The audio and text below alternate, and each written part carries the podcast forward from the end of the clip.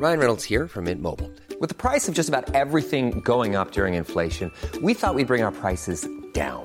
So to help us, we brought in a reverse auctioneer, which is apparently a thing. Mint Mobile unlimited premium wireless. Ready to get 30, 30, bit to get 30, bit to get 20, 20, 20, bit to get 20, 20, bit to get 15, 15, 15, 15 just 15 bucks a month. So, Give it a try at mintmobile.com slash switch.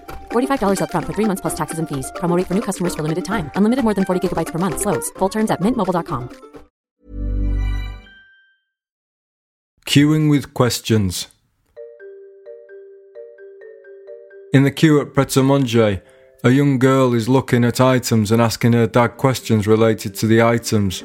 The line of questioning has a distinct theme. Can I have a chocolate bar, Daddy?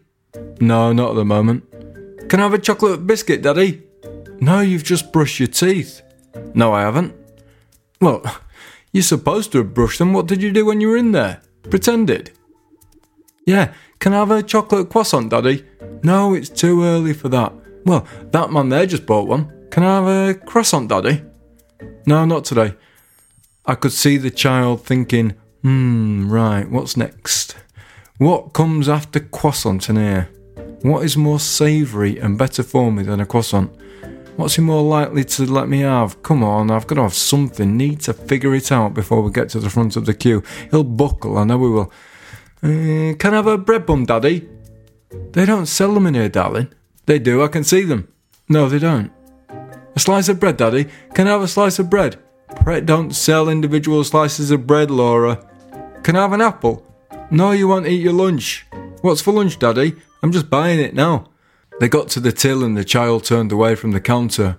The dad, then checking the girl wasn't looking, quickly picked up a chocolate brownie bar and put it next to their sandwiches. It reminded me of sweetie night when I was little.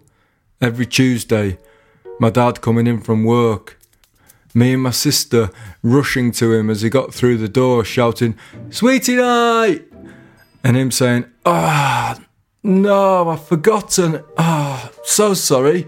Every week. Every week he'd say forgotten, and we'd reach up and pat his jumper until we heard the sweet sound of wrappers. The victory of chocolate you don't think you've got.